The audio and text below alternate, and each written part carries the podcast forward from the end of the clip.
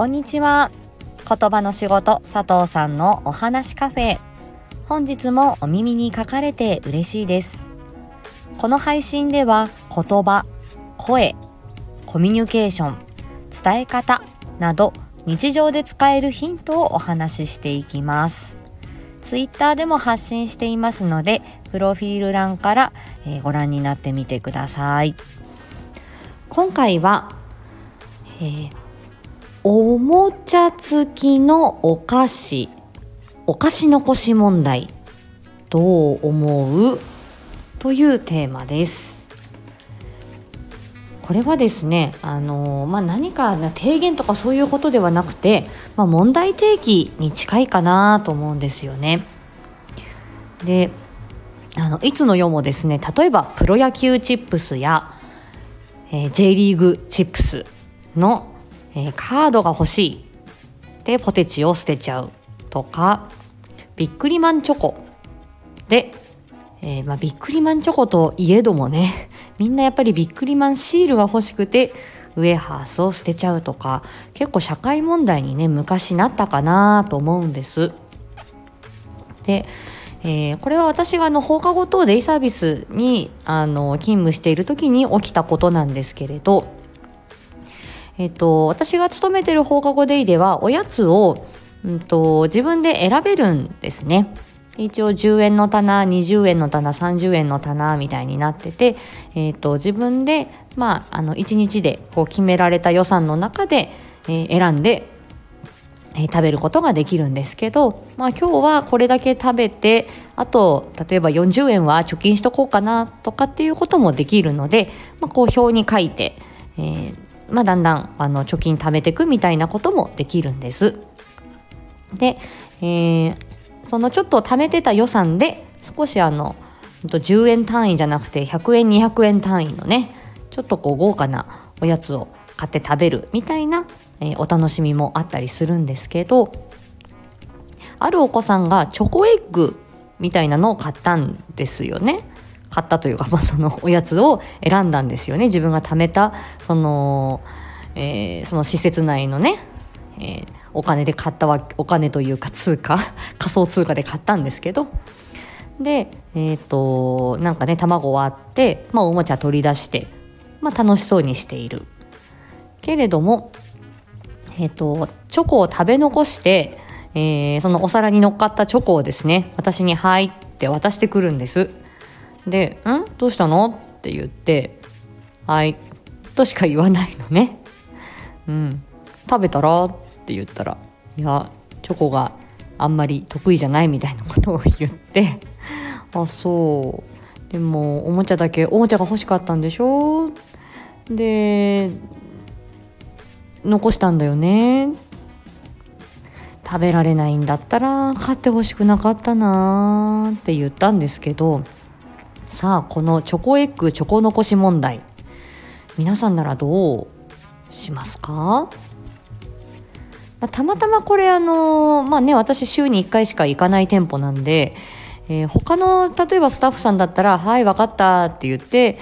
あのそのまま処分しちゃうっていうこともあると思うしうん、なんか多分今まで多分それそのパターンでお咎めなしだったんだろうなっていうのが分かったんですよね。でその時に あの話せる子なんですよ。ある程度話せる子なんだけれどもあの捨ててくださいとかそういうこともとりあえず言わずに「はい」って、えー、お皿を渡してきただけだったんでうんまあそれもどうかなと思ったしうん、そのチョコ残し問題うんどうだろうって。どうやったらどう対応したら正しいですかね？どうや対応したらよかったですか？っていうのをその、えー、社員さんはね指導員のあの常勤のスタッフさんに 問いかけたんですけど、うん、これという答えが返ってこないのでじゃあまあ次回の会議ででもちょっと検討していただいて教えてください。もしこういう場合はどうしたらいいか？っていうことで立ち去ってきたんですけどね。えーまあ、この言葉の仕事、まあ、あの脳みそマニアである私言語聴覚士の 立場からすると,、えーと、このですね、えーと、この目先の誘惑に、えー、やられるっていうこのチョコエッグのチョコ残し例えばビックリマンのあビックリマンチョコの、えー、ウエハース残しこれはですね何で起きるのかなっていうのを考えてみたんですね。でまずはその目先の誘惑にこう、えー、まあとらわれやすいっていうことですよね。うん、で目の前に楽しそうなことがあったらそこに飛びつきやすいそれはあのー、まあお子さんだったら当たり前だなと思うと思うんですけどこれはやはり前頭葉が未熟だからなんだなっていうふうに思うんです。というのもその子はチョコがあんまり好きじゃないって言ってたんですよね。で例えば、えー、お家でそのチョコ1個を食べたとしたらあの、俺チョコいらないよって言ったら、まあ、あの、親御さんがいるんでね、まあ、しょうがないわねって言って、その周りのチョコを食べてくれるかもしれないっていうことがあるので、まあ、別に家庭でそれをやる分には、うん、まあ、家庭の方針によりますけど、まあ、しょうがないのかなとは思うんですが、この放課後デイの店舗でそれをやった場合にね、代わりに食べてくれる人っていないわけじゃないですか。うん。で、そこのこの先の場面を、うん、このお子さんは多分見越すことが難しいんだろうな。まあ、あの、そういうよう、それ、まあそういう、うん、まあ段階のお子さんだしって思って、で、やっぱりその場その場の楽しみを優先してしまい、えー、その先のことを考えられない、まあ、これは計画性とか、えー、もっと、えー、専門用語で言うと遂行機能と言われるものでちょっと先の見通しを立てて行動する、まあ、それがちょっと難しかったんだろうなというふうには分析しました。えー、例えば自分がこれこれが欲しいなと思って、えー、このチョコエッグのあこのおもちゃが欲しいなと思ってじゃあそれを手に入れたいと思った。だけど俺はチョコがあんまり好きじゃない。からきっと親チョコ残しちゃうな。じゃあまあ捨てちゃえばいいか。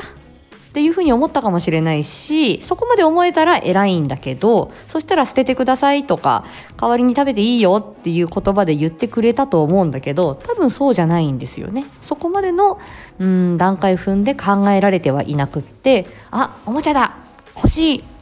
であ自分のなんか貯金を貯金っていうかねそのあの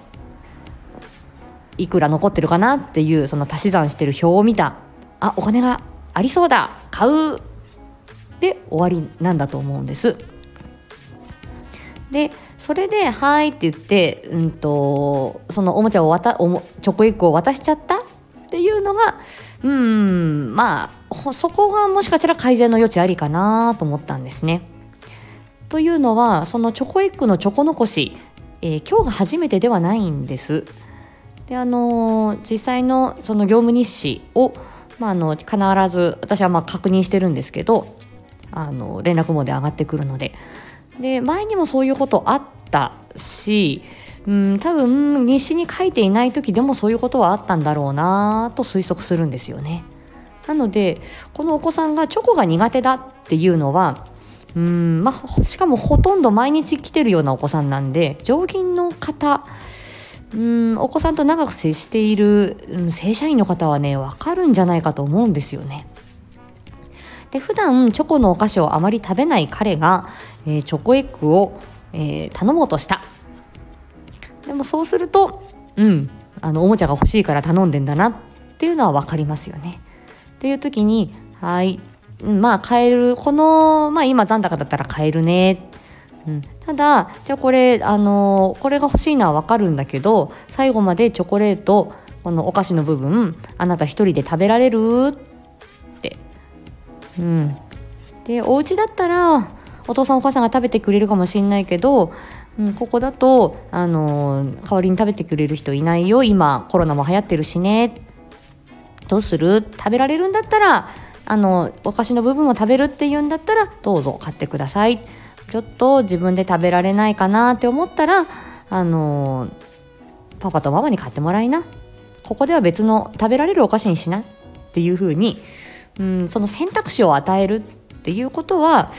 まあ一つありなのかなっていう気はしました。そのお子さんはその、うん、とチョコエッグの中のおもちゃが欲しいっていうそこに手飛びついてその後どんな結末が待っているか。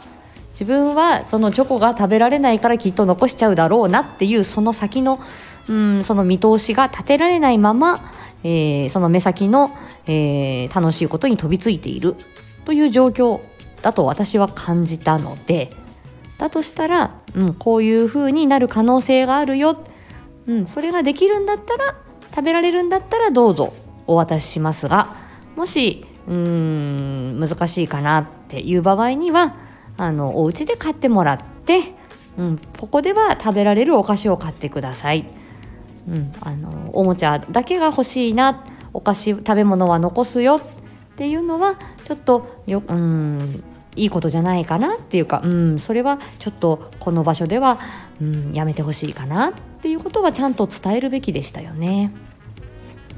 で、うん、私なりには考えていますが皆さんどうでしょうか？うん。まあやはりねあのまあ好きに好き勝手させてあげなよっていうこともあるとは思うんですけどそのまあ短絡的と言いますかその今この時が楽しければいいっていうことでうん、まあ、そのお子さんはね小学校、まあ、まだ、えーと、高学年にはならないんですけれどもだんだんねちょっと一つこう考えて行動するっていうことがうん少し上手になってほしいかなっていうお子さんではあったのでそういった日々日々の取り組みの中で自分でうんと判断して行動するそこを繰り返していくっていうのはこの,、まあ、あの日常というかね預かり型の放課後等デイサービスでできる療育的な関わりの一つなんじゃないかなと思います。何もあの何て言うのかな。えー、なんか教材出してお勉強チックなことをやる。それが療育ではなくてえー、お子さんとなんか遊んでる時あの子供同士で遊んでる時にそれ貸していいよとかじゃあ順番に使おうねっていうような、まあ、そういうあの部分で、えー、物の貸し借りだったりとかねそういうあの言葉を使って自分の気持ちを伝えるみたいなことが日常的にできるっていうことはあの大事なことだと思うし、うん、その一個一個自分で判断して動く結構ねこの自分で判断して動くこの判断するっていう部分を奪ってる支援者って多いんですよ。うん。まあ、それをねあのまたあの後ほどお話ししようと思いますけれども、うん、自分であの考えて動くっていうことはこれまた経験しを繰り返さないと、うん、自然には身につかないことだなって思っています。さあこのチョコエッグチョコ残し問題。プロ野球チップスチップス残し問題。ビックリマンチョコウエハース残し問題とでも言いましょうか。皆様はどのようにお考えになりますか？ぜひ、まあ、私はあの子供がいないんで、えー、お子さんをお持ちのママさん、えー、まあ、あとはその教員免許を持ってらっしゃる方とか、えーまあ、そういう支援を行っていらっしゃる方目指していらっしゃる方どのようにお考えになりますか？もしよろしければコメントやレターで、えー、お聞かせいただければと思います、え、私にしては珍しくこの問題提起の回でございました、えー、私の中でもまだこれは答えは出てないですし、え周りの方がどう感じるかというのもちょっと聞いてみたいかなと思います。えー、勤務先からは何も回答はないままです。え、またこんなような事態に起こった時にはですね私はどんな風に対応したらいいんでしょうか？悩みます。ということで皆さんのお力を、えー、お借りしたく今日はここまでにしたいと思います。難しいね。はい。ではまた次回お会いしましょう。ありがとうございました。